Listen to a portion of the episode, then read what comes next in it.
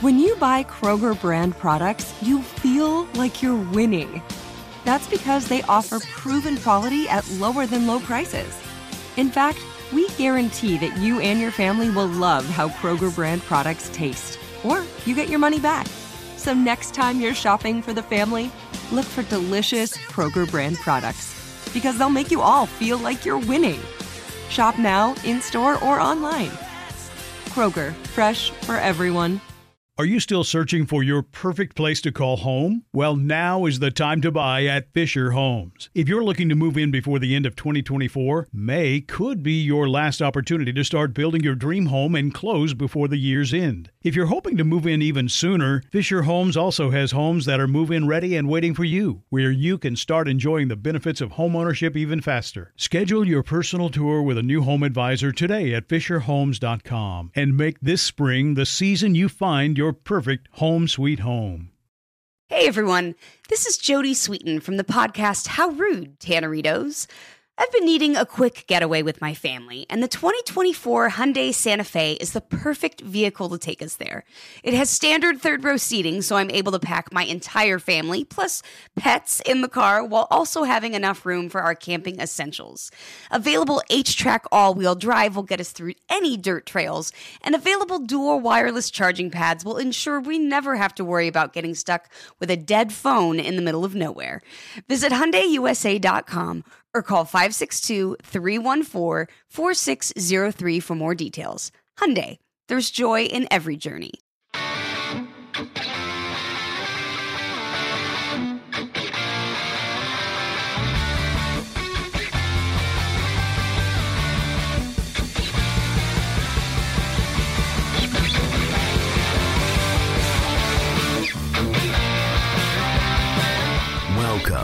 To the Fantasy Footballers Dynasty Podcast with Borg, Betz, and a Baller.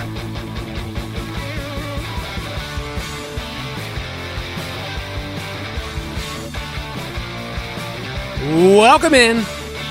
It's time to pump up the jams. oh yes!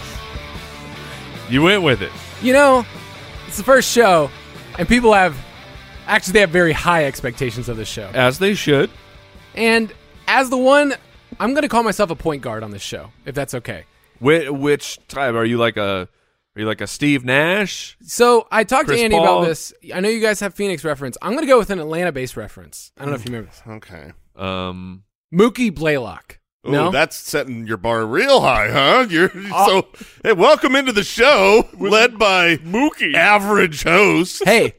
Then I'll go Kevin Johnson, There Oh, we there- go. yeah, we're back, baby. All right. which means uh, The Jason, mayor. Jason, you're going to have to go Charles Barkley here. Oh, of course. I'll be the round mound of rebound all day. And you got style, Mike, so you could be Cedric Ceballos.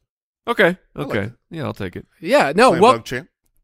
why not? Welcome in, first ever episode of the Fantasy Footballers Dynasty Podcast, and I just want to say, the hype behind this has been it's been a groundswell movement of people saying we need this, we want this, but I think you two have said I need to be on this show, I have to be on this show, and I need to let loose. So, Jason, I know you've been holding back for a while, and I know we're going to get to share some things, even some things that people don't know from your coveted black book. Ooh. Of secrets, It is here. The, a lot of people have been asking, are, are we going to um, have this on video? Is Will this be on YouTube? And the black book cannot be seen. So this is this is cameras off.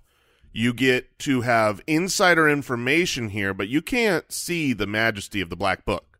No, and there's stuff in the book that I, don't, I Jason has it hidden from me right now, so I can't even see it. But when we talk about prospects today, we're going to be talking about the rookie running back class. We're just going to get it to unveil and go much further than we did yesterday on the main show, and kind of build off of that conversation. So, Mike, apart from just giving that ripper to start the show, are you excited for Dynasty? Oh man, I am. I'm very very excited to talk about these running backs. I'm ex- like I don't even have access to Jason's uh, black book over there, the Necronomicon, essentially, for a good Evil Dead reference. Uh, and like, and just it's it'll be fun to you know talk about what I value uh, when I'm watching these running backs. It'll be interesting to hear the perspective from you two as well of like because we we each certainly value certain traits more than than other people do, and and yet, and then, then we see which guys we come together on, like Charbonnet, where Jason and I are are madly in love with him, and we have a different process that gets us there. I, and I'm here just so you know. I'm not just going to copy and paste what you guys say. I'm going to give uh, some counterpoints because that's kind of my personality.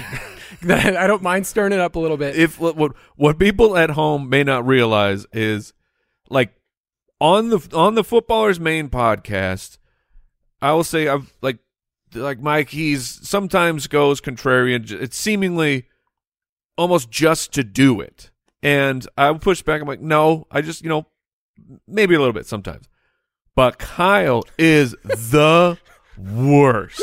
the worst. If you tell Kyle he can do something, he will refuse. If there is a movie that everyone is talking up, oh yeah, you know he's not allowed to see it Yeah. by law now. Uh, John Wick 4, you guys are excited Yeah. about that, right? yep, Yeah, not so- not going to yeah, see it. just Yeah. a full pass for Kyle. just we, not- you did already this morning in the studio. He came to me before you were in, Mike, and said, "I, I can't wait to talk about Charbonnet because I'm gonna ca- I'm gonna counterpunch." so well, you know you'll get the whole gamut here. You're going to uh, get different opinions, I'm and super stoked for his anti Bijan Robinson.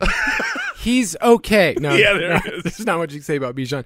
You can follow the show on Spotify, Apple. Uh, we're excited to be able to do this week and week out. But I think the part in Dynasty we're excited about is talking about the nasty in Dynasty. Yeah, I'm going to try to refrain. That's what it's all about, man. I'm going to refrain from hitting that drop, but both of you guys have access to that drop if you just want to use it as much as you want to. Uh, yeah, don't worry, we'll get it in there. Uh, so we want to start this out and hit a quick question here. For a lot of people, they've listened to footballers for a while, but Dynasty might be something new. I feel like on this podcast, we're going to hit people that have played for years and want to figure out how to get go deeper, how to figure out how to look at players and evaluate them. But what is one Dynasty tip that has proved tried and true for you as a manager, Jason? Um, for me, it is to sell young stud running backs one year into their second contract. It is really difficult when you have a great running back to actually let them go. Everyone wants them. There are never enough. Go look at your dynasty leagues and tell me how many teams are happy with their running backs.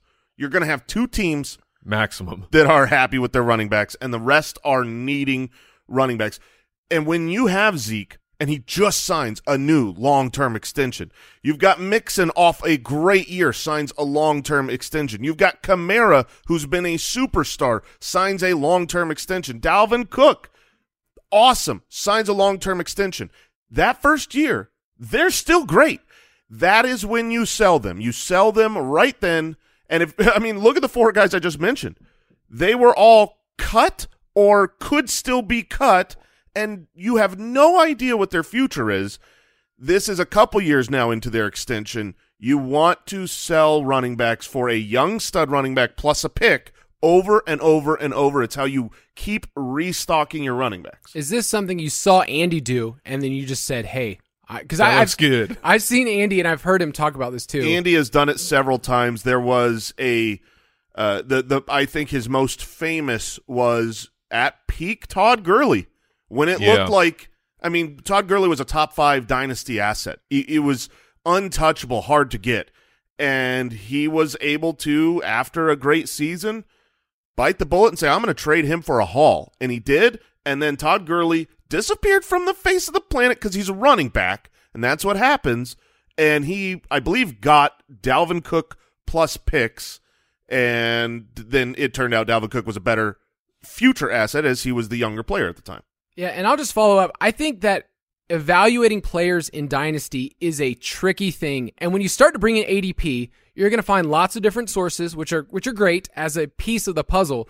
But ADP for Dynasty is a roadmap, and sometimes that leads you to you know awesome treasure, and other times it's just pure trash. ADP in Dynasty is very different. You know, when we look at ADP for redraft, we have a short time frame that we're looking at. Okay, is this player going to be good for 2023? In Dynasty, we're thinking this is what I think someone is worth, not what they're actually worth. And so we put a lot of times a value and a cost on a player that we're just not sure how it's going to turn out. I was in a startup draft with you gentlemen in a league that we just happened to be in together in Dynasty. Just years- happened to.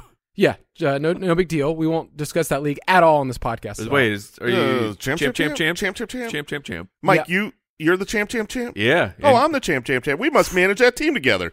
Let it be known that I was the original champ of this league. I need to throw that in there. Okay. cool. And then That one time. that one time. That's fun. It was my first year, but what I'm saying is I drafted Juju as my first round pick because there was a point where Juju looked like an untouchable dynasty asset as he's the wide receiver one or two. It was him or Michael Thomas that people wanted. And when you look now and you go, wow, that is so far. And my draft, I felt so dumb because what I put on that player was this is what they are and this is what they're going to be. He's a young dynasty wide receiver. And so just keep that in mind. This is an open market and we are assessing value when we're trading of I think this player is worth this much. So keep in mind when people give you, I don't know, a trade calculator or evaluation, that's a piece of the puzzle, but I wouldn't say that's a final value. Sure. I'll jump in. Uh, my biggest tip is, I mean, number one, know the rules of your league, which is a is a funny thing to have to remind people of. But make sure you know what's going on, and I say that specifically because our dynasty leagues we roll with two fab budgets. As soon as the Super Bowl is done, everyone's fab is replenished back up to hundred, and then that that carries you through the off season. Once the season kicks off, you are replenished again. So you you get an off season one and you get an in season one. And after your rookie drafts, go see which rookies are available and be super aggressive because you'll see, you know, it, the how we look at these players during the rookie draft. It can be shaken up pretty quickly in the next few weeks, and so like uh, I'll give an example here of players I have gotten off of our waiver wire after our we do a three round Immediately after. immediately we do a three round rookie draft. There's a lot of places that go four or five, but you know there's a lot of leagues that go three.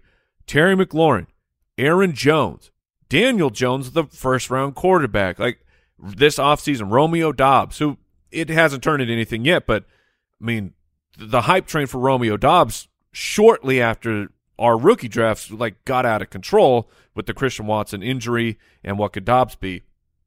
But like those, not everyone you you're going to get off the waiver is going to be a tremendous hit like that because you know I have for all those players I have my, uh, you know the tight end stashes of like Gerald Everett, Adam Trautman, these guys where you're like, it makes sense for them to be on a team, so but, but then they don't pan out. But my point is, like Terry McLaurin was a third round pick, but he got drafted by the Washington Manders, and it was like no one wants anything to do with this. Why did Terry McLaurin get drafted Right. into the third round? Yada. Just take the shot. Go be aggressive on this because you all you want a ton of rookies mixed in with veterans, but you want a ton of upside rookies, and those these are just these are free stashes. Yeah, that, that can that can pay out in a huge way. to speak to your tip here, you have always been in our leagues the most aggressive there, and I mean that in your your fab spend. You're willing to leave the day after the draft Yeah. with zero dollars because you're going to just dump everything you can on those guys right then, and you usually get them.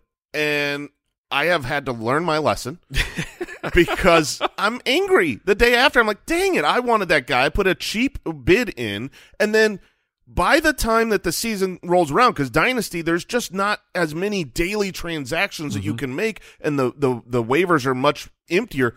I usually go into the season when we reset the fab with fab dollars left over. You don't, I, I don't get anything for that. So be aggressive. Yeah, Which name, you beat me this year because Yeah, I learned. you you did learn your lesson and you got Pacheco and I did not. Whew, that feels nice. Yeah. yeah, a name that came to my mind this past year was Chig Okonkwo. That was just Sure. a tight end. Usually you don't want to draft them there, but past the third round. So I think those are players that you could find, and you could find a lot more in the 2023 Dynasty Pass. We just had our post combine update. We'll have an update after the NFL draft.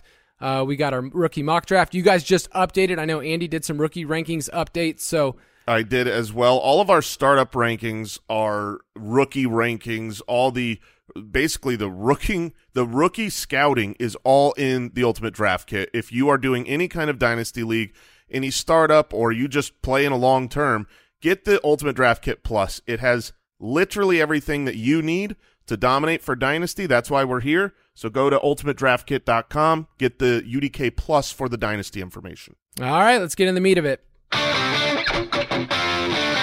Running backs. This week, we're going to look at the running backs in depth. And, you know, there's kind of a tier of guys that, you know, we, we talked about on the main show, but we're going to even go further with them, kind of talk about here's where we think they can go in rookie drafts. Here's some good landing spots. Here's a best case scenario, worst case scenario. I guess I'm bringing up the worst case. That's my job, right? Yes, Yeah, it yeah, is yeah, your yeah. job. Okay, that's cool. But one of my favorite parts of this process, and I think what you two gentlemen are very good at, is what do we look for in scouting these running backs, and then how does that translate to fantasy? It's one thing to watch the tape and be a part of that group, and I, I love doing that. I love looking at the tape from just an NFL perspective. But what we care is how does this translate to fantasy football? And luckily, running back, I think, is the position that translates the best from college. Like compared to tight end or wide receiver or like even other positions like offensive tackle, like there's a huge learning curve from college to the NFL where you get in with certain systems and schemes. I would say running back, you guys can correct me, is like the easiest of early on. You can quickly see like, can this guy translate? Yes, for sure. You see it every single year. Ru rookie running backs, they can just get the ball and go. If they've got good vision and they know where to run, it's how fast and strong and talented are you? Just go be fast and strong and talented. Um, so when I'm scouting rookie running backs, here's the things that I personally look for more than others. One, I'm looking for their weight because, as we're going to talk about a lot on this show, that matters tremendously for uh, running backs. And sometimes we make things too hard on ourselves. We're, we're trying to outsmart the system. Just do what works. You know, I'm I'm I'm going to read you the weights in a little bit of some of these uh, running backs from this last year, and you'll you'll see a trend. Um, I also care about when I'm watching, I want to see when they're in their opportunities one on one, right? They get a little bit of space and not not not when they're in the open field, but when they have an opportunity mano e mano. Do they usually and I mean almost always break that tackle because if the college prospect isn't winning those one-on-ones, he's not going to come in and just dominate the NFL guys. But when I watch uh, rookie running backs or college running backs really, I like seeing them win almost every time in those one-on-one situations. Can they catch the ball because that translates for fantasy and then total touchdowns in college because statistically that is one of the bizarrely predictive stats. Those guys with a big touchdown share, they end up doing well in college. And for whatever reason, because they've got the nose for the end zone or because the team says they can smell it. because the team says this is the guy we rely on when we're when we're near there or for whatever reason, breakaway speed, those those stats translate. So you like big boys that can uh, get in the end zone. Yeah, and my my um we'll call it uh my my crush meter. I can't I can't handle running backs that are over 215 pounds and fast. I get too hot and bothered. If they've got that speed score, that weight adjusted speed score and it's high, yeah. I mean, I mean I'm in. All right, Mike. What about you? What do you look for? So when I when I'm my my rubric, I'll say for when I'm grading out these running backs, so I lay it out in these categories. So I have power, vision, burst, speed, and yes, burst and speed are different. Like burst is can you get up to can can you go from zero to sixty quickly, and then speed is your long speed. Balance and catching, which I put a huge emphasis uh, one on catching, like Jason does, but contact balance. I want to see a player, which it, I guess it's it's sort of similar to Jason what he's saying of in, in, a one on one situation, is he going to win? But I want to see if a player gets hit as he's going through the line, what does his body look like? Does he remain with? Does he keep his feet underneath him? Does he keep moving forward? Is an arm tackle going to bring this player down? And like players, you know, the kind of the the gold standard would be for me is like Marshawn Lynch, Kareem Hunt. That's to me, that's why those guys were so good because their balance is just truly elite. Of it, it takes so much to knock them off of their center of gravity that they can keep moving forward with with no problem. So I go when I'm watching the film, I grade out those categories from a one to five. You know, it's all personal of what I see on the on the tape. And what I really like doing is, if you want to nerd out, this is my process of, you want to watch a full games of these players. What does it mm-hmm. look like when the running back is getting the ball over and over on each and every one of their touches. But then I like to go and mix in highlight films because what does that player do when they are at their absolute best and making someone else look stupid?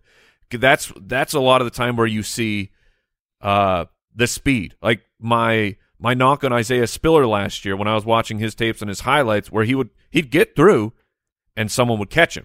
I'm like, that's that's not elite long speed. If if you're getting caught from the back by a college player, that's not going to translate into the pros for me. So those are the types of things uh, that I'm looking for, and that's how my process works. And just to put some numbers with it, like I look for just simple things like explosive plays. Do how often do they go for runs of 15 plus yards? Sure. Uh, to go with the contact balance, yards after contact is one that we look at a lot. It can be skewed because you know you hit somebody, but we want that. We want someone that can hit somebody and then keep going for Yep. you know another 20, 30 yards. Force missed tackles, and we'll talk about a player who set the record this past year according to Pro Football Focus in college for missed tackles. And the last thing I'll say is their dominator rating is something we have in the dynasty pass that kind of shows like here's their percentage of yards, team yards and touchdowns. That's a simple metric, but it's really helpful for us to see do they hit that 30% mark? That's something we care about. So, this first player, we're going to spend more than a minute on them because they're worth it, but I, I have to hit the drop. Um, well, to talk about Bijan and and and trans, uh, to to translate. No, that's the wrong word. What, what I don't know for? where you're going. man. Transition. There it is. Ah, yes. What a smooth transition. Professional. um, from what we were talking about, one of my unofficial things that I look for is when, when I talk about oh the one on ones or Mike, you talk about the contact balance. Unofficially, I say how many dudes does it take to tackle this running Sure. back? That I want it to be a village. You know, when I watch these guys, there's some running backs where it's like like Najee in college was this way. It was like one guy is never, never going to take this guy down. He's just going to drag you a little while. And, and that's kind of Bijan. Bijan takes a team to tackle him. He's going to like, uh, you know, stiff arm a guy and, and break a tackle here. And, and that's where, you know, you, you talk about, uh, you know, yards after contact, broken tackles forced. Those are Bijan's specialties. Yeah, he set PFF's record for that with 104 this past year. He had 37% of Texas's team yards, a 39% dominator rating. Like those are the things that we're saying like this is a elite player. And I think our discussion on the main show and our discussion here is to remind people he just has one of the highest floors we could have for a prospect. And that's not a bad thing. I think people want to hear what is his ceiling and that's kind of the conversation. But like having an insanely high floor, you comped him to Matt Forte of saying, "Hey, here's five to six years of being an RB one." Mm-hmm. That's really hard to find. I think people don't realize that. Uh, Yeah, I, I put in my black book he is more Zeke than Barkley. He is a tough, you know, powerful guy that is not the same explosive athlete, but will will certainly gain extra yards every time he touches the ball. He was interesting watching him because one of my notes. This is you know, this isn't NFL uh, translation stuff, but I said his upper body never looks like it's pumping. It's this straight. Watch Bijan run when he's you know hitting a long run, and his- his upper body is so calm compared to other guys who are just just throwing their fist into the air. And then for the pass catching, watch the Alabama game. There is a particular play where Bijan runs a wheel route, Mm-hmm. catches, or jumps full like a, a full 180 in the air to catch the ball like a wide receiver, lands, and then is right back into full speed. You're like, holy freaking crap! This guy is going to destroy people in the NFL. Yeah, and so on because this is the dynasty show, and we look a little bit deeper at some of these uh, things. The NFL, the general managers and their scouting departments, they know the histories of all these players, and those things factor in.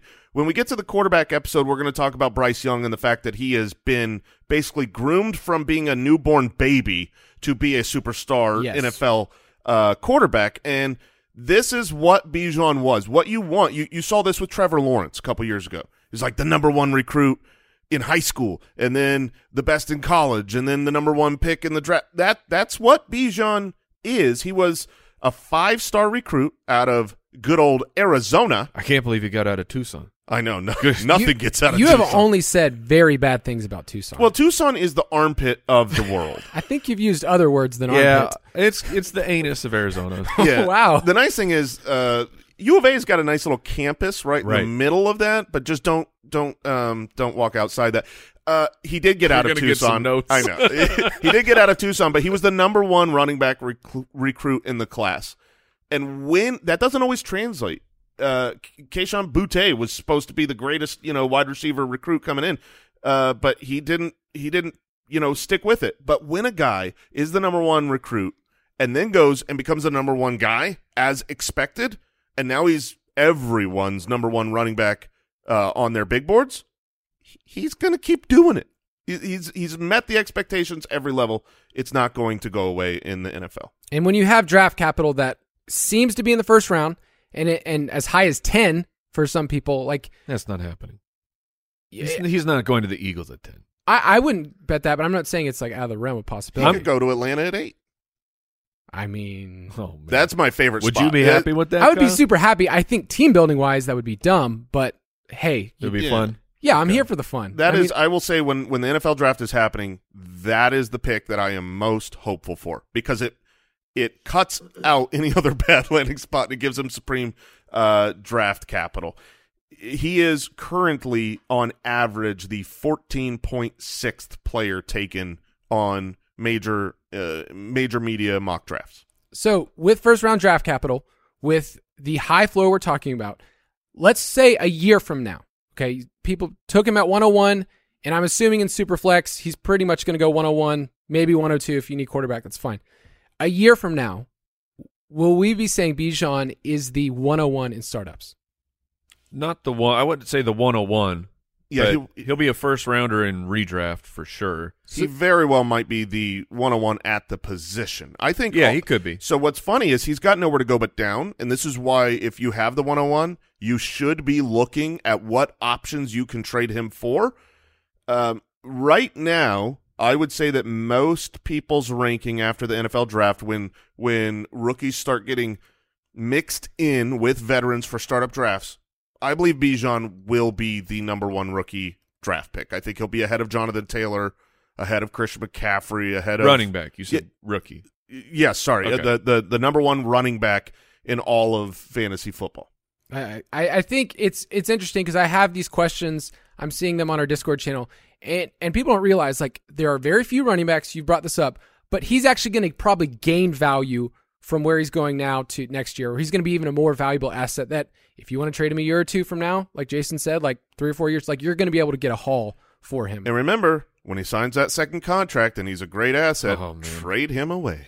All right, next running back we're going to talk about is Jahmyr Gibbs out of Alabama. And I need to give a shout out. He's from Dalton, Georgia, which is the carpet capital of Georgia, northern. Carpet, like they they produce It's a like lot of carpet. It is the carpet place. Like if you're from Georgia, you know Dalton. But you, okay. you but you called it the carpet capital of Georgia. So Yes. only I don't know. Georgia gets their carpet from there, or does it service like the whole southeast? I think it's a southeast thing, but I cannot confirm or deny the rest of the country where the, They- the carpet is. Hate hardwood floors. Yeah. What kind of what kind of fibers we talking about over there? You It's know, deep, deep, I- lush, it, it's a big deal in Georgia. I'll just say that. This this this show is also a geography. carpeting their lesson. bathrooms. I don't think you were ready to talk about carpet. You just you thought you could throw that out on this podcast and get away with it. Wrong I was place. ready to talk about Dalton, Georgia, and that's about it. But hey, you brought up Tucson. But yeah, we'll go through the geography here. Uh, Jahmyr Gibbs is interesting, not just because of his size, which we'll talk about. He was a transfer from Georgia Tech. He's also been a kick returner. But when he transferred to Alabama, I think it needs to be said, like he jumped over their number one running back recruit and became the dude in college football's premier program. So that's a big deal to move on and be elite, have great production, especially in the passing game. 44 receptions is the second most ever for an Alabama running back. And in the office earlier, we were just naming every Alabama running back that they've translated They to the churn pros. them out. They they do it. 436 40 time is awesome, but we got to talk about the weight because he weighed in just under 200 pounds. If he just would have had lunch with us on a normal day, Yeah. he would have gotten over the 200. I can show you the way, Jahmyr. Just come to my house for one day. You'll eat in a way that you go, oh yeah, I can put on the pounds, and um, you know, you've got some speed to lose. So uh, the weight is an issue. Let's talk about that now. Obviously, he didn't crack that 200 mark. You want players over 200 pounds, whether or not he's 199 or 200. It doesn't act. It puts him in a different tier of historical comps, but that's irrelevant. He's 200 pounds. Is that good enough for fantasy football? And I want to just read you the weight of the top 20, 20 running back uh, from from this last season. The top 20 running back finishers. Here's their weight: 233 pounds, 228 pounds, 215 pounds, 215, 211, 228, 232, 211, 220, 230, 210, 208. That's the lightest so far. Aaron Jones, pass catcher, 224, 210, 232, 227, 247, 220, I beg you to stop, good sir. 205. That's Okay, Christian okay. freaking McCaffrey, Yeah. who's going to catch 100 passes or 100 targets, um, and then 200 with Austin Ekeler. This isn't a trend. This is this is the real. Was that RB one and RB two? Yeah, yeah, they were. So, So- if you are an absolute So- excellent pass catching back, of Like- which Jahmyr Of Gibbs like is, caught the second most ever in Alabama. I would super take umbrage with um, comparing. So the high end comps, right? These pass catching lighter backs who have had massive success. The two names I think that come to most people's mind would be Christian McCaffrey and Jamaal Charles. Unbelievably f- uh, Hall of Fame players, right? Yeah. The- these are Hall of Fame running backs. If you look at what those guys did in college, J- Jamaal Charles, that's the hope for Jahmyr Gibbs. Jamaal Charles' final season, 258 carries for 1,629 yards, and then a lot of receiving work. He was a dominant player that is far different than Jahmyr Gibbs. Uh, Christian McCaffrey makes Jamaal Charles' numbers look dumb. And so I just caution people because right now, I- know, Mike, you love Gibbs. I Yes. love Gibbs on tape. What he's going to do on a per touch basis is going to be awesome. But will the NFL give this guy 200 carries? Just 200. Because he never got it in college. Yeah, So- it's it's difficult. First off, because the way that Alabama structures things, like Josh Jacobs was a first round pick, and the biggest knock on Josh Jacobs going into the draft was the production is not there. But you watch him play, and you go, "That's the best running back of that year." And the NFL knew that they took him in the first round. Well, the the Raiders took him in the first round, but I don't think every team is willing to do that. Uh, and so guys who play for Alabama, number one, they succeed in the NFL. Kyle alluded to it, but that list is, you know, was Brian Robinson this past year, Najee Harris, Derrick Henry, uh, Kenyan Drake, Mark Ingram. Like their their list of high draft capital turned successful NFL running backs, turned successful fantasy running backs. Their list is absolutely redonkulous with their hit rate. So that's what that gives me some hope for Jahmyr Gibbs, and the he's not the same player as Christian McCaffrey, obviously, but that's like that's that's the dream of when McCaffrey went into the draft. His his draft uh, report 202, 5'11", 202 pounds. So it's it's not impossible, but the odds are against Jahmyr Gibbs, and, and Christian McCaffrey was the eighth overall pick. Jahmyr Oh, Gibbs is not going to be the eighth overall pick. I had forgotten. I just I just pulled up Christian McCaffrey's college.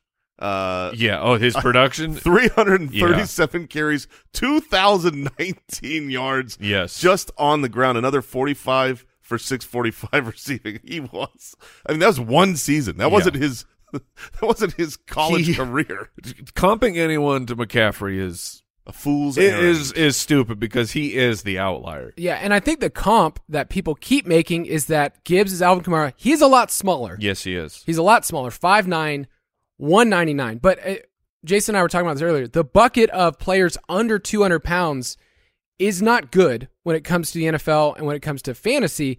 But, you know, let's say he gets to 205 because, you know, they put him on that Jason weight game plan. And, then J- they, he hires Jason, Mm-hmm, which would be great. I am available. It's just can his frame support more weight. Yeah, because he's Is- only five nine, and so uh, there, there's pros Like and cons good to weight. that. You're not five nine, right? I am I am taller than Jahmyr Gibbs, And you it. weigh more. and I weigh more. what a flex. um, thank you. Yeah, I mean, it- but the point is, at at five nine, you're not sure how much more weight he can can add to that frame. Uh, th- that being said, you know, we we talked about recently with wide receivers. Wide receivers used to be, you know, you needed to be 205 pounds plus, and the NFL is changing. The NFL is getting faster, faster paced, faster players. Faster players mean faster defensive players, which means lighter defensive players, and you know, it it, it ebbs and flows. I, I don't want to paint a picture here where Gibbs is not going to be able to be successful. He's Uh, going to have second round draft capital. Right. If like Fluky could be even in the back of the first. More more likely he'll be in the second. That puts him in, you know, a strong probability of hitting territory. For my rubric, you know, I have just a handful of guys that I gave him a five on catching. His was five with a note of he's elite. Like his Mhm. path, he is so so smooth, and the 200 carries. I mean, I don't know. I don't know if he'll get there, but along with the the changes of the NFL is we're uh, it's RBBC. Like everything is a committee. There's just a small fraction and handful of of guys who are true three down backs, an even smaller amount of of NFL coaches who that's their preference. I mean, it's we basically have like Mike Tomlin. Like he's he's our last remaining hero that will give us a true three down running back. So put him in a timeshare. You know that's going to happen. But if you have the Aaron Jones skill set of the timeshare, you can still be fantastic for fantasy football. Yeah, Aaron Jones, Alvin Kamara. The reason these are common comps are because these aren't super heavy guys. These aren't 225 pound guys. Aaron Jones even lighter, you know, is 209 or so. Um, but you look at Kamara's first few years in the league, and he, the, this is he finished as the running back 3, 4, 12, and 1. And his total carries 120, 194, 171, 187. So that's what you're hoping. You're hoping he's a 175 carry, but gets a ton of targets because 100 targets, 105, 97, and Yeah. 107 targets. You need him to go to a system that's going to pass the ball to him. Um, and there are a handful of the teams out there, and you would presume that the one that drafts him, that's what they're wanting because they're going to have to spend a lot of draft capital to get him. Yeah, and Kamara's the high end. If this best case scenario, he's utilized like this. You've been using CJ Spiller. I threw out today Felix Jones, former first round pick of Dallas, because he was Oh man, Felix Jones. he was the counter punch where they weren't using him for 15 plus touches. Who was the underwear bandit? Was that, That's- was that That's Felix exactly- Jones? Kyle brought this up in the morning, and I was like, wait, was that the underwear band? Jo- Joseph Randle was the Oh, okay, bandit. okay. He was just there at the same time. That is a great that is a great story, by the way. that uh, we can go into later. Uh, or never. But just look at look up. Uh, so it was what, who Joseph, Joseph Randle. Randle. Look up Joseph Randle and stolen underpants. I love that. I love that. That was where both of you went. Uh, before we move on to our next guy, uh, let's take a quick break. Hey, Foot Clan, right now is a great moment to head over to ultimatedraftkit.com. Yes, it's back for 2023, and it includes all of our tier based rankings, premium stat projections, video player profiles, the custom cheat sheets, everything you know and love from the Ultimate Draft Kit Plus. If you get the big boy, the UDK Plus, you get the Dynasty Pass. You also get access to other perks, including the Draft Day Analyzer, where we look at your team and we tell you where you can improve, everything you need to win at your draft. Head over to ultimatedraftkit.com. All right, we're back, and it's been that time that you guys have been waiting for. It's time to get sophisticated. You guys have opened up the bottle, Mm, pop. and I'm ready to break it because oh, get out of here. no, I'm- Zach Charbonnet, senior out of UCLA. He was a four-star recruit, but we have to talk about his story. He started off at Michigan, and that was a team that had Chris Evans, Hassan Haskins, two players that are in the NFL, so players that are NFL caliber. Then COVID hit, and things kind of got weird. He transferred to UCLA. The reason why I think you guys are hot and heavy is because the thing Jason talked about, he's big, Yeah. his speed score is good enough, his breakout age is young enough, and he can do it all. Yep. So I get that. Does the NFL see him the same way you do? That's the big question, and and we we talk about how important draft capital is, and I think this is actually a good time to to discuss. There are a lot of running backs. This year's draft class is deep. Um, there's ten guys that I really really like. There will not be 10 guys I like after the NFL draft. No freaking way. There aren't enough backfield situations for running backs to get the draft capital and an opportunity to be successful. Now, Charbonnet has been somewhat regularly mocked into the second round. He is almost certainly going to be a day two selection, meaning a second or third round pick which should give him enough draft capital. Obviously, where he lands and whether he ends up uh, you know, projecting for a massive timeshare or a massive workload will make a big difference. Your question of, as to whether or not the NFL believes he can handle that and they want to uh, give the reins to their offense to this rookie running back, that'll be three weeks from now, and that will make a huge difference. I believe an NFL team can do it I believe he would be successful in that role. He looks hyper talented, extremely efficient, and can do absolutely everything. Now, Mike, I had to remind you of your love for this player, Yes. and I had to search through our DMs. But Zach Charbonnet is a guy that you've liked for a couple years, and is Jason trying to steal your man? Um, a little bit, a little bit, but that that's okay because we we independently fell in love with Zach Charbonnet. I I did it twice in two different years, so perhaps you know that gives me a little bit of the edge. Um, real quick counter argument. Oh, here. gosh. Um, I would say that if you could fall in love twice Yes. because you completely forgot about the man, Mm-hmm. that that was never love, that was lust, and you don't deserve him. because I actually love the guy. The, my, when Mike says it's independent, it really is true. Like when we're scouting these players, we try not to talk Yes. about these players to each other. We we work in the same literal office. We've got like a, a double wide office that the three of us uh, ballers work side by side in. And when we're scouting, we just go, uh, "Have you scouted this guy yet? No. Okay. Uh, Okay, let me know when and, you do. And, and and when that said, I don't know if that means. I know it means I either love this dude or I hate this dude yes. you know, but I don't know which because it's been both. And so we did independently really like this guy, but you nailed it, Kyle. It's because he's big. He he he.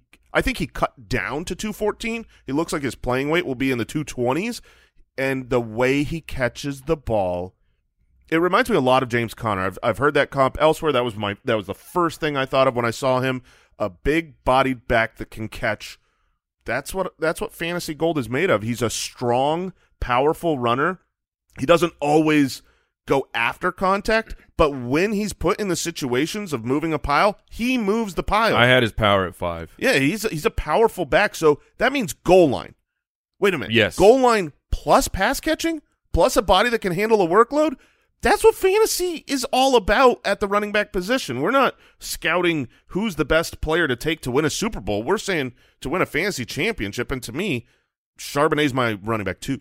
So Kyle, I'm going to throw to you because I'm going to give this is my my one concern with Zach Charbonnet. And I don't know if this is because I was so personally victimized by this. A couple years ago, I fell in love with a big-bodied uh, running back who could do it all, had power, had enough speed, tremendous pass catcher. His production profile was off the charts, and that was Mr. Royce Freeman, whose coach was Chip Kelly. And Chip Kelly is Zach Charbonnet's coach, has been his coach the past two years. So is his is Charbonnet's production inflated because of the Chip Kelly system, which we know is uh, Chip Kelly puts up mad numbers. That he gets his guys their statistics.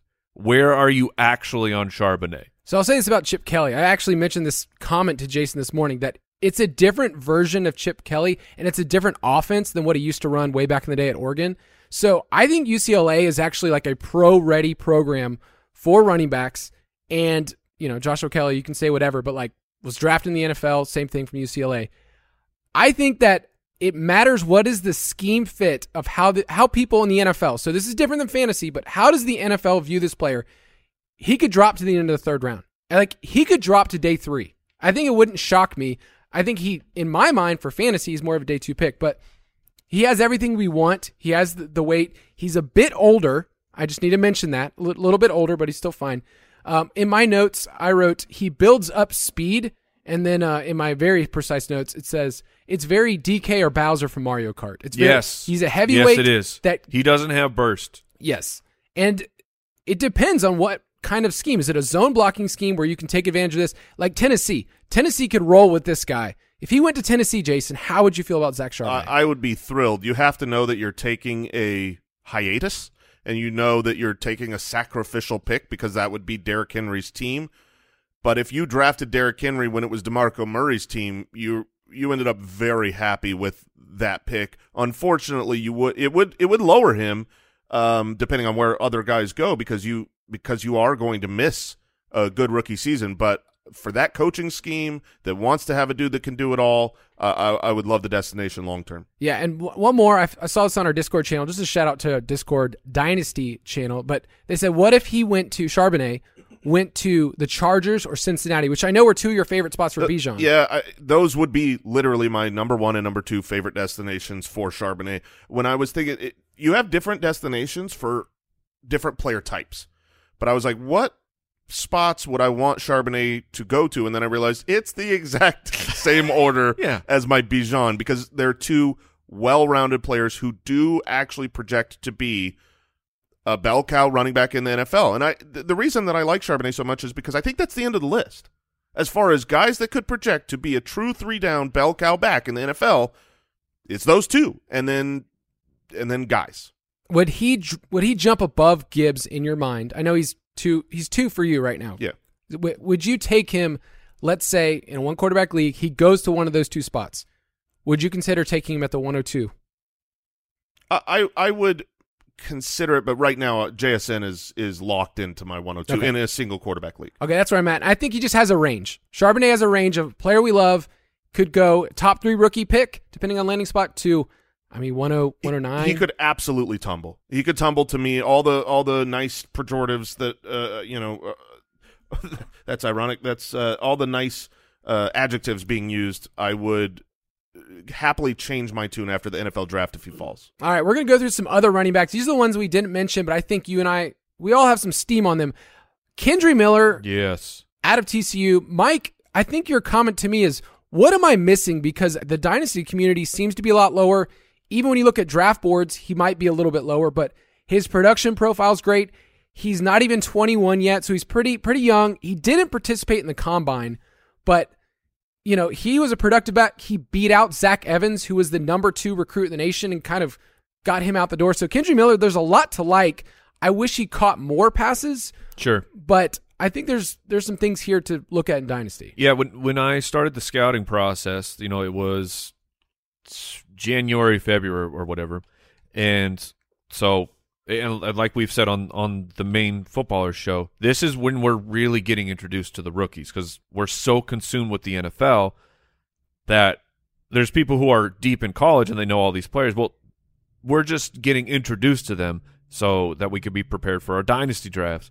And I'm watching Kendre Miller, and like uh, a lot of times I'll just put you know a single comment or even in, in emoticon, and my emoticon that I use for Kendre Miller, I put the kiss lips because I'm like, this just mwah, this is this guy is fantastic. He's he's big, he is crazy fast. He doesn't have the catching profile that we want, but I said once he's gone, he is gone. He is shifty with power. We're not sure on the catching. He it could be like he could be fine. He just wasn't utilized like that way. Where uh, you know that was kind of the, the talk of Kenneth Walker last year coming into the draft of well he doesn't have pass catching. They just they they didn't use him that way. They they let him go on the ground. It wasn't that he was a bad pass catcher. So there those are things that you have to kind of investigate. It is usually a red flag when people don't have pass catching in their production profile going into the pros, but you can investigate it. And I'm you know I'm looking around at, at colleagues and friends in the dynasty space, and this and Kendrick Miller at that time at least was buried, and that's why I went to Kyle. Like, what do I not know about this player? Because he looks like a guy who can immediately step in and be a big time fantasy contributor. He checks a lot of the boxes that I look for. We we talked about what those boxes are. Let me list some of my notes from my black book. First of all, he's you know a 215 pound back. Yep. So very Nice. important metric. That's great. Uh, very good balance. Runs with power. I have. Um, it says rarely loses one on one. Takes a few to bring him down. That's what I want to see in college to translate. Not many catches, but saw good hands. I said I really like him, but I question the top end speed and pass catching. The worry I have and why he's down my ranks a little bit is projection of draft capital.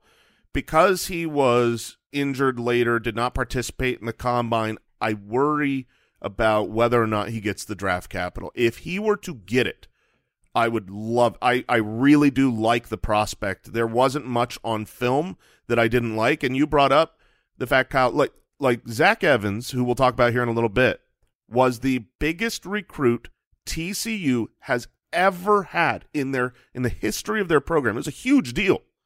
And then basically he beat him out and and he transferred. Zach Evans had to transfer out. And then Kendre Miller dominated. I talk about the stickiness of rushing touchdowns for running backs translating 17 rushing touchdowns. And this was a good team. I mean they they went to the national championship game.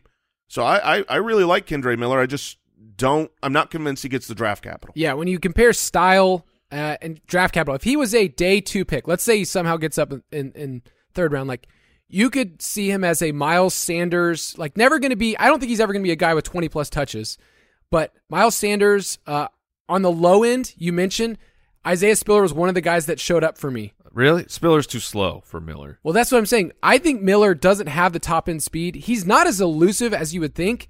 I mean, great numbers in the Big 12.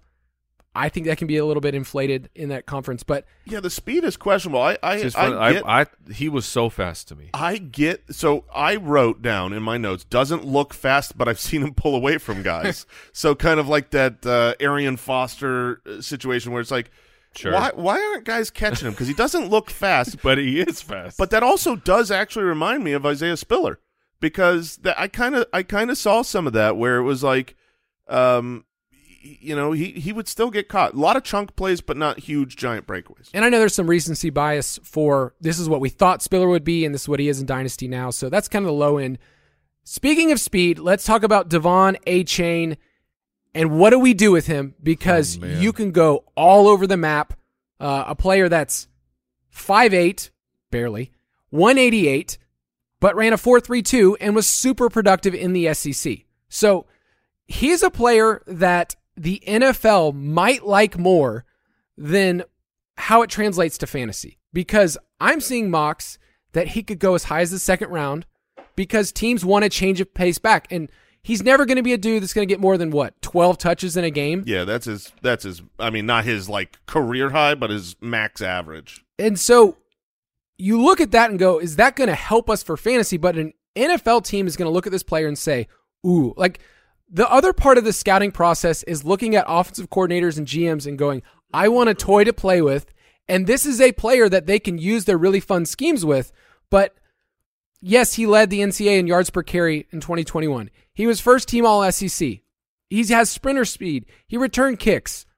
But with that size, like the only comp that we can give say the read, reading through the high end to the low end comps, like hit the hit, do it, Kyle. Read those. The high end is Darren Sproles, which is he's an anomaly. He doesn't Yes. really count.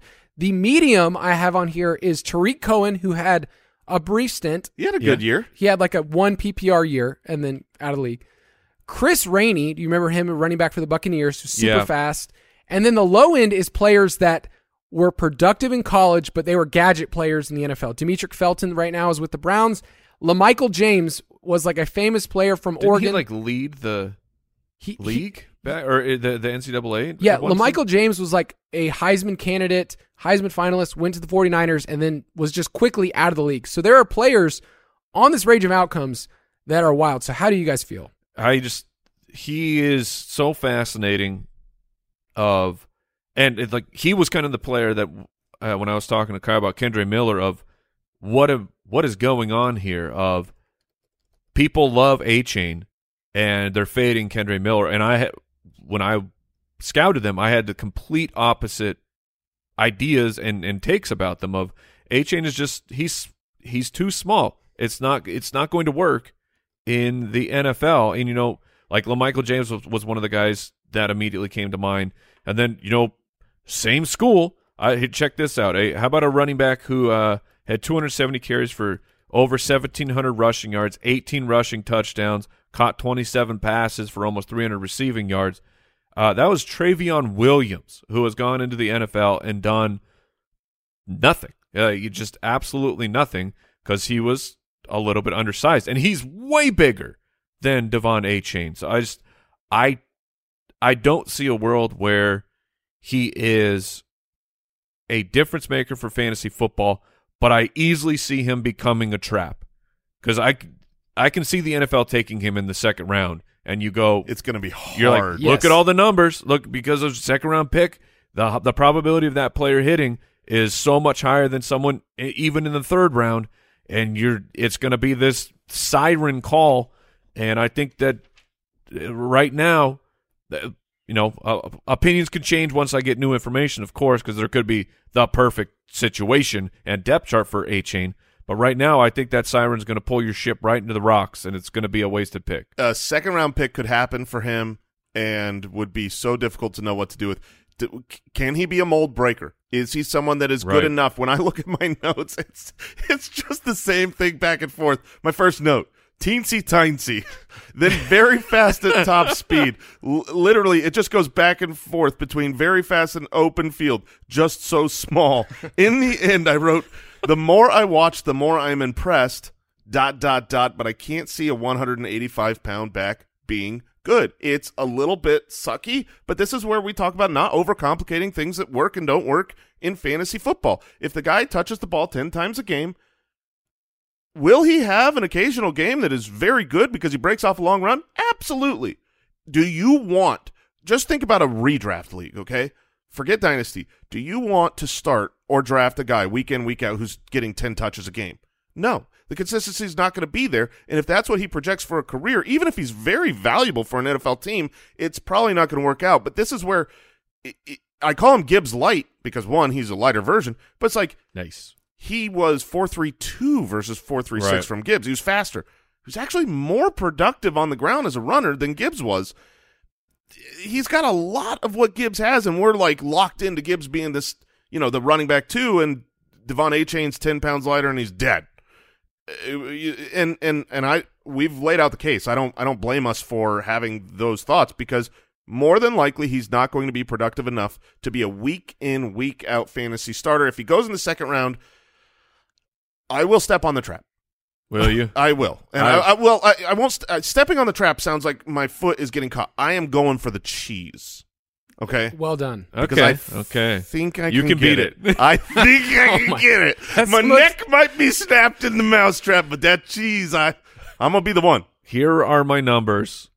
Uh, I'm going to run through all of them for Achane. Power, one. Vision, I had him at a two and a half. Burst, four and a half. And speed at five. Balance, two.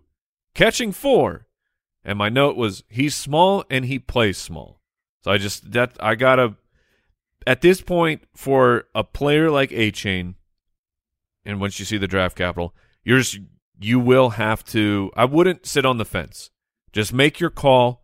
Either be in, like Jason is saying, of I'm I'll put my hand in the mousetrap, maybe I get the cheese, or just be out. And I'm saying that because you don't want to go into your rookie draft and have pick 107 or whatever, and then all of a sudden Achane's there and you're like, oh, I don't, and then just spend multiple hours contemplating, know if you're in or know if you're out. There, this reminds me of James Cook last year. At the end of the second Mm-hmm. Yeah. round, was a player that plays really fast, not very big, and would and you the be ha- mousetrap got us. if you got James Cook? He was going around 110, 111. Would you be happy with him right now? no, Right now, I think you'd be disappointed. There were probably better options, and you're still hopeful, right? He, maybe he'll be the guy this year. When I was leaving the office yesterday, we were just doing. I was doing an underdog draft, and I I posed the question to Mike. This had nothing to do with the dynasty show or anything. I just said, "Who would you take this year, Damien Harris or James Cook?" And we both leaned on the Damien Harris side. Yep. So that answers the question as to whether or not you're happy with James Cook. Can he get the ball 15 times? I hope so, but it hasn't happened yet, and probably won't. Yeah. All right, next one is Sean Tucker out of Syracuse. Yes.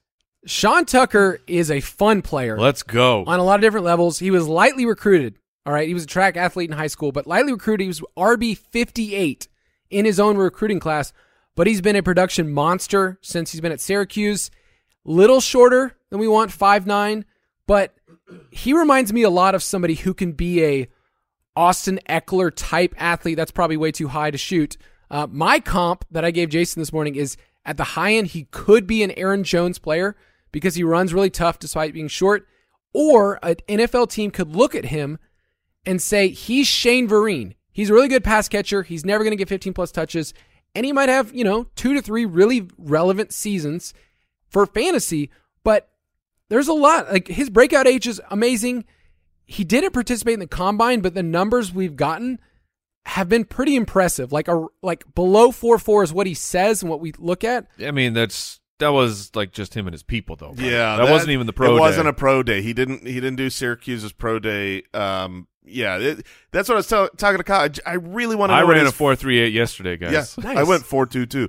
Um, I really wish that it was it was a pro day where Yeah. the other teams are there. They could see it. They can witness it. They can track it. They could time it.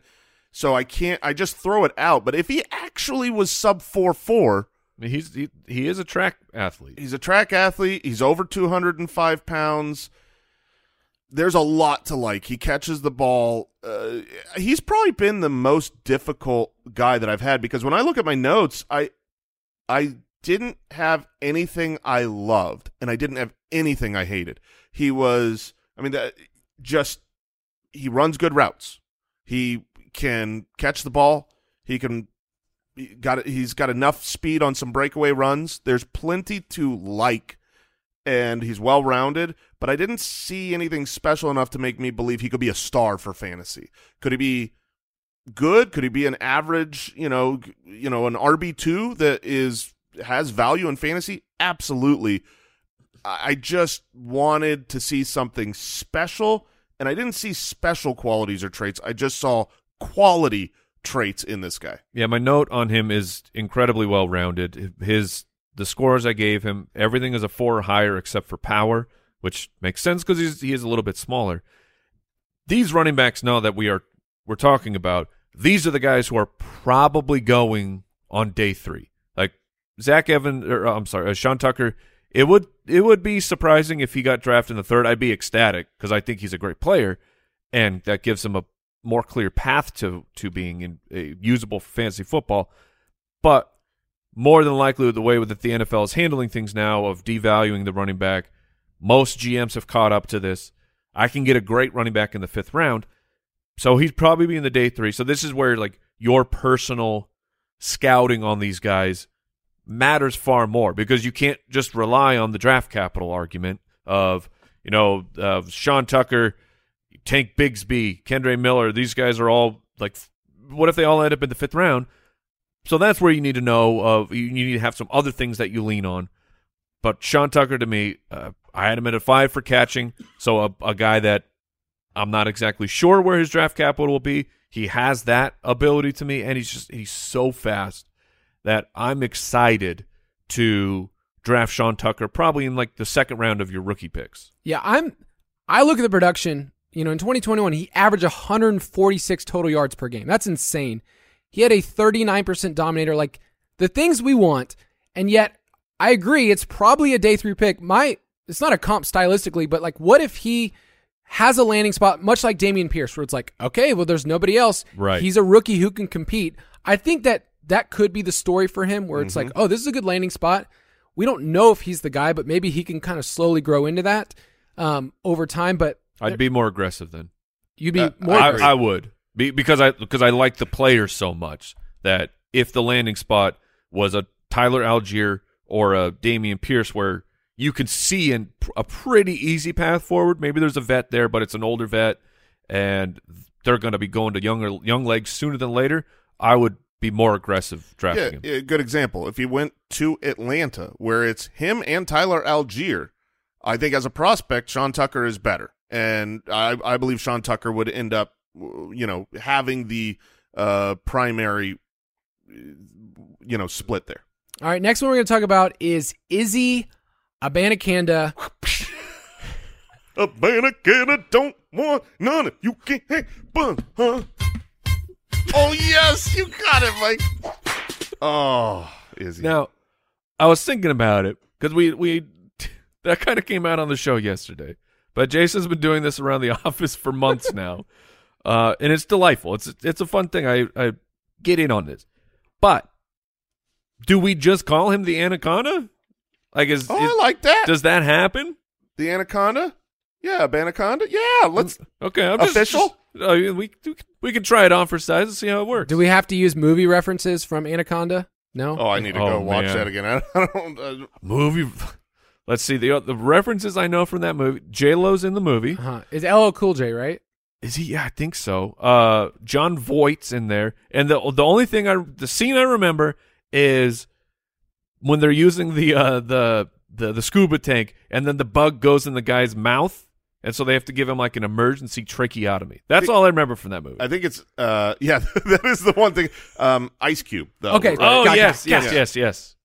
Apologies to Ice Cube and his entire family. Yeah. Um, so Abanikanda out of Pittsburgh. Um, he's interesting Yes, he for a is. couple of reasons. One, out of high school, he was a track athlete. He was actually the Gatorade New York Player of the Year, which was fun to fun to go through that little rabbit hole. What does that even mean? It was a big deal in New York, which I don't know what New York high school football's like, but A lot of Gatorade though. a ton. He got it. That's where he got his NIL deal. So much Gatorade. But he's a player where we didn't see him at the combine. We have some unofficial times which are interesting. He has the size and he's really fun. He was productive. Like he had 20 rushing touchdowns. So what you're talking about, Jason, he checks a lot of boxes. I freaking love this dude. I, I mean, I I really do. The the the issue I have is that he does not currently in in in uh draft uh, circles project to have high draft capital. I could see a team surprising and reaching on him just based on my belief in scouting him. Uh, he had 239 carries for 1431 yards, 20 rushing touch touchdowns. The year prior, caught 24 passes. He is the youngest running back in this class. He is a baby boy. I do not believe he can drink yet. He is a yeah.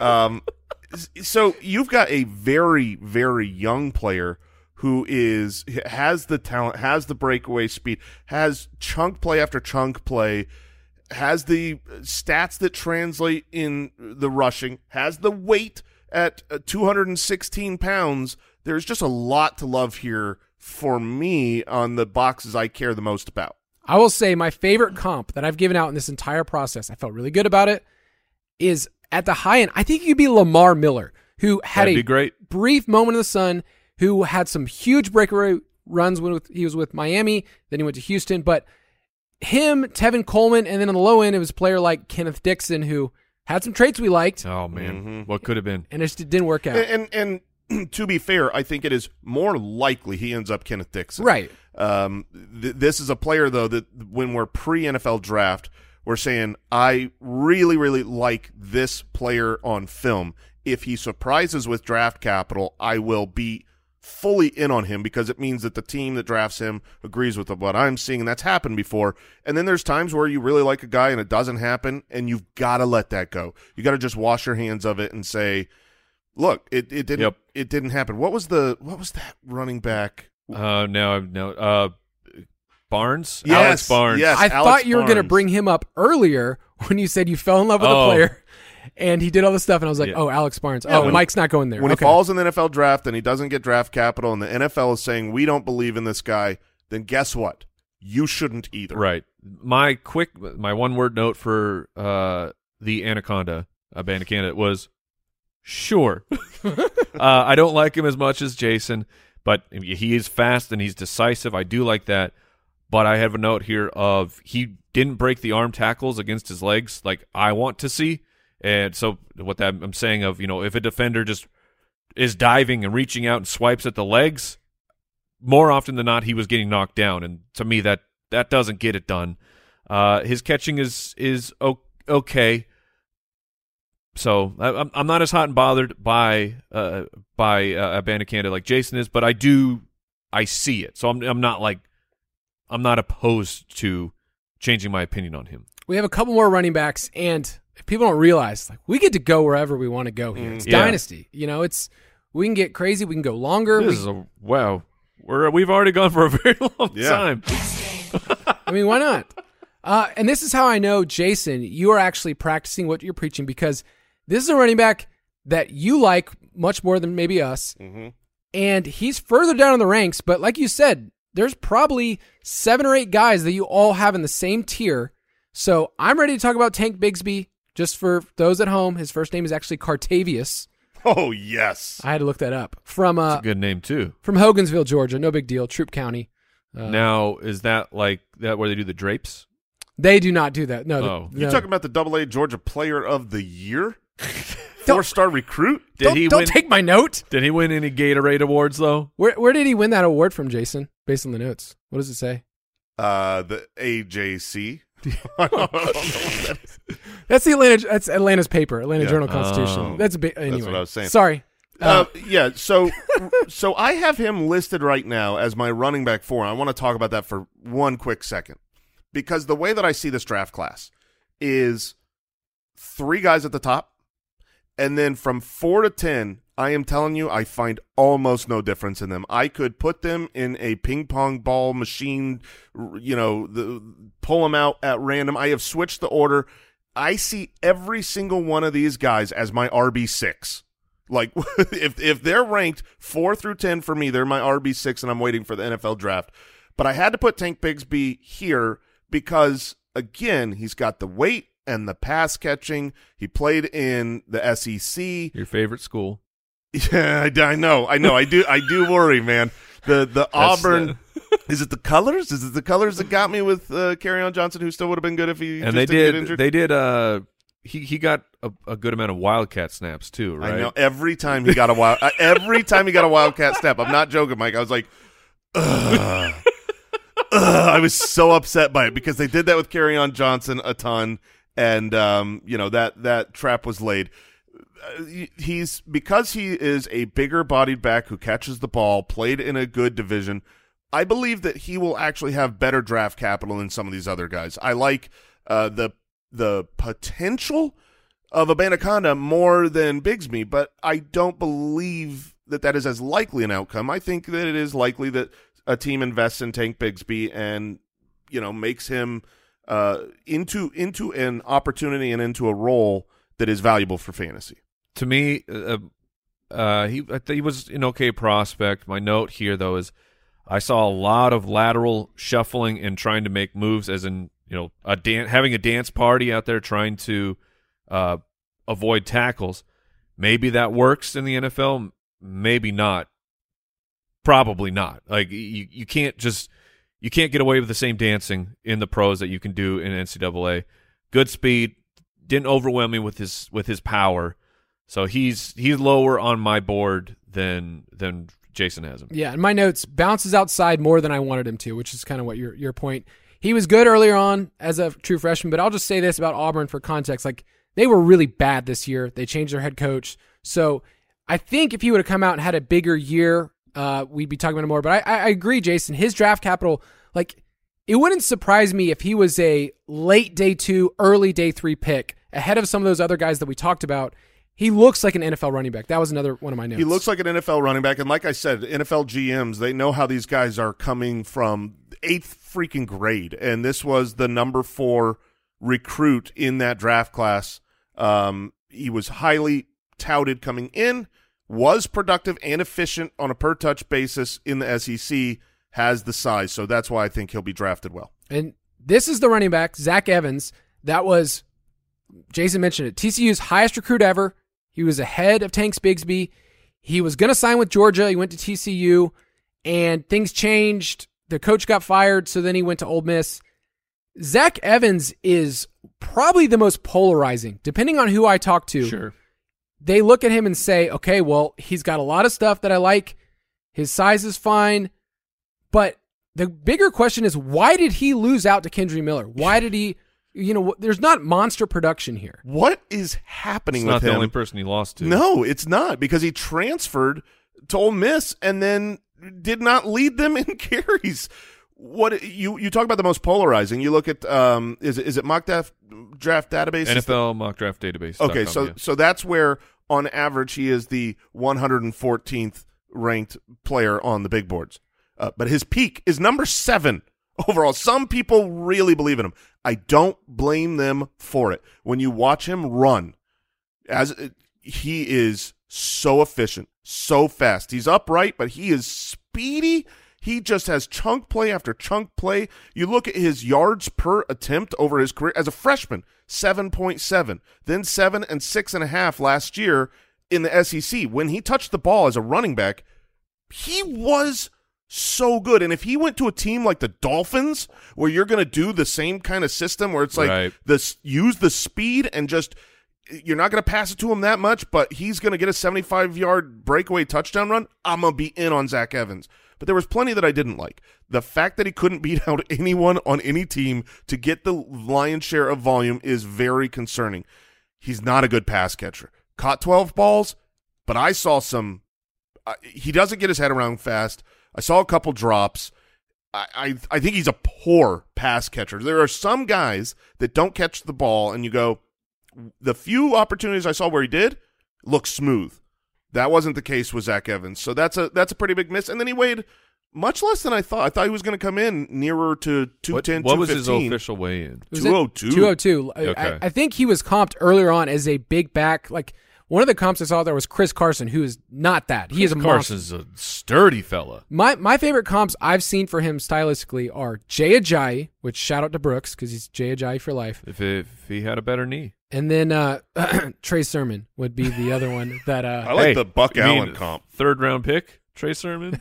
yeah, Buck Allen was another one who was like physical runner oh man, and had a fine like little moment in the sun as like a backup running back. Yeah. So Zach Evans is one of those players that I, in my notes, vision isn't great and can be game scripted out. That's not somebody I want for fantasy. He has surprising power. He, he looked skinny to me, but he drove piles, hits the hole fast. Uh, certainly strong for his frame, very explosive, talented runner. But I don't know if I mean the same way that the big boards are all over the place with him. If you told me that he was the third running back drafted, I would believe it. If and if you told me he was a seventh rounder, I'd be like, okay, the NFL's out. So I'm I'm really uh, curious where he's going to land. I put down the emoticon. I, I don't know the name of it, where but it's it's the face uh, where the mouth is just a straight line, Mm-hmm. where it's just kind of like, hmm, because I I didn't get it. I I didn't get it when I was watching him. I didn't understand why the dynasty community at large was so excited. I mean, he's fast. He's so I understand that part of it, but this looks like a this looks like he looks like a gadget player. Sometimes the hype from high school carries all the way through, and I think some of that is is this. He was the number two recruit in the nation, and he's been good on a per touch basis. So you just say some some scouts are just going to keep with what they saw from birth and not adapt. But I would be curious if I'm a scout. I'd be going to these teams saying, "Why didn't you give him the ball more?" The Isaiah Spiller effect. That he Isaiah Spiller's been a player that people talked about from high school on. Was supposed to be good. Dynasty community before last year said he's going to be the the two two or three back in that class, and then dropped all the way. So I agree. His draft capital matters.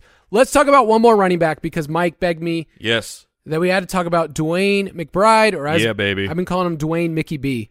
So okay, okay. I kind of like him. Um, he's a fun player who does not know how to catch football, or at least maybe let me clarify.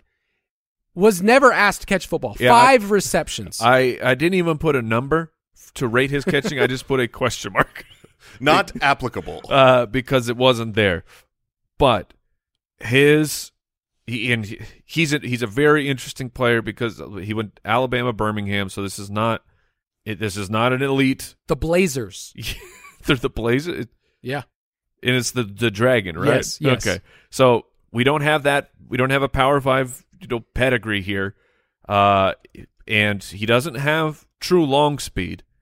But what he does have is this is a tough sob, and his balance. He's one of the guys that made it up to a five for me because arm tackles do not get it done against DeWayne McBride. With the side note of perhaps it's just the competition that he's up against because that does factor in that he like he's not doing these things in the SEC. Like he's he's not at Alabama breaking all these arm tackles, but he he just his contact balance was so elite, very Kareem Hunt esque. Of you're you're not knocking this guy over, even when you stop him and you run him out of bounds on a big hit. It's he stays on his feet. He's just now out of bounds. He's not on his butt. He he so he always has his feet underneath him, and he was he looks to me like if he number one if he gets drafted, uh, he looks like he's going to be that like a a Chris Carson type of a journey where it's going to be really late in the draft.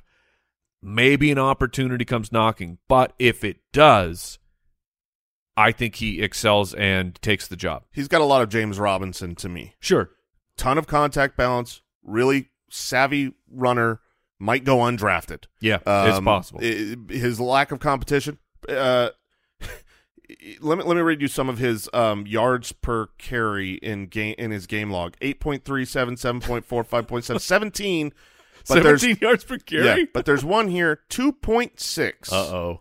And that was the one game he played against LSU in the SEC, where he was 13 for 34 and completely bottled up. So I am scared about whether or not what he can do in weaker competition could translate all the way up to the NFL. That's why I think he will possibly go undrafted, but his production and size say pay attention. it's it's harder when you look at those numbers. What that's startling and that sucks to see those numbers, but you do need to look at the whole picture of smaller school. That means that the offensive linemen that he is running behind are up against the monsters of LSU. Yeah. So there's only so much that one running back can do on their own. Yeah, since 2014, he has only Travis Etienne has a higher yards after contact per attempt. So like the numbers bear witness to what you're seeing on film. He'll be interesting in our post combine mock draft. Like if he gets in, you know, the day three draft capital fourth, fifth round, like I, I'm, I'm interested. But man, five total receptions in college um, is is frightening. That's something. That's really, really low. But if you want to see all of our production profiles, you can get that in the Dynasty Pass. But we have one more segment here.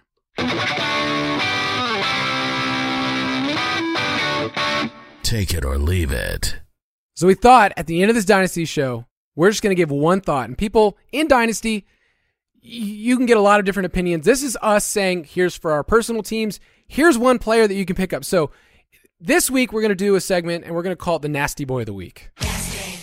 And let me let me I love nasty boys. Let me preface what I mean by nasty. I, I this is somebody at the end of your bench that you're just shuffling through right now before the NFL draft. That's probably out on waiver wire, kind of on the fringe. So this is going to be a quick parting shot, but hey, just go for it. So Mike, who you got? It's uh, he got mentioned on the Main Ballers podcast a few weeks ago as Deonte Harty, uh, formerly of the New Orleans Saints, now on the Buffalo Bills.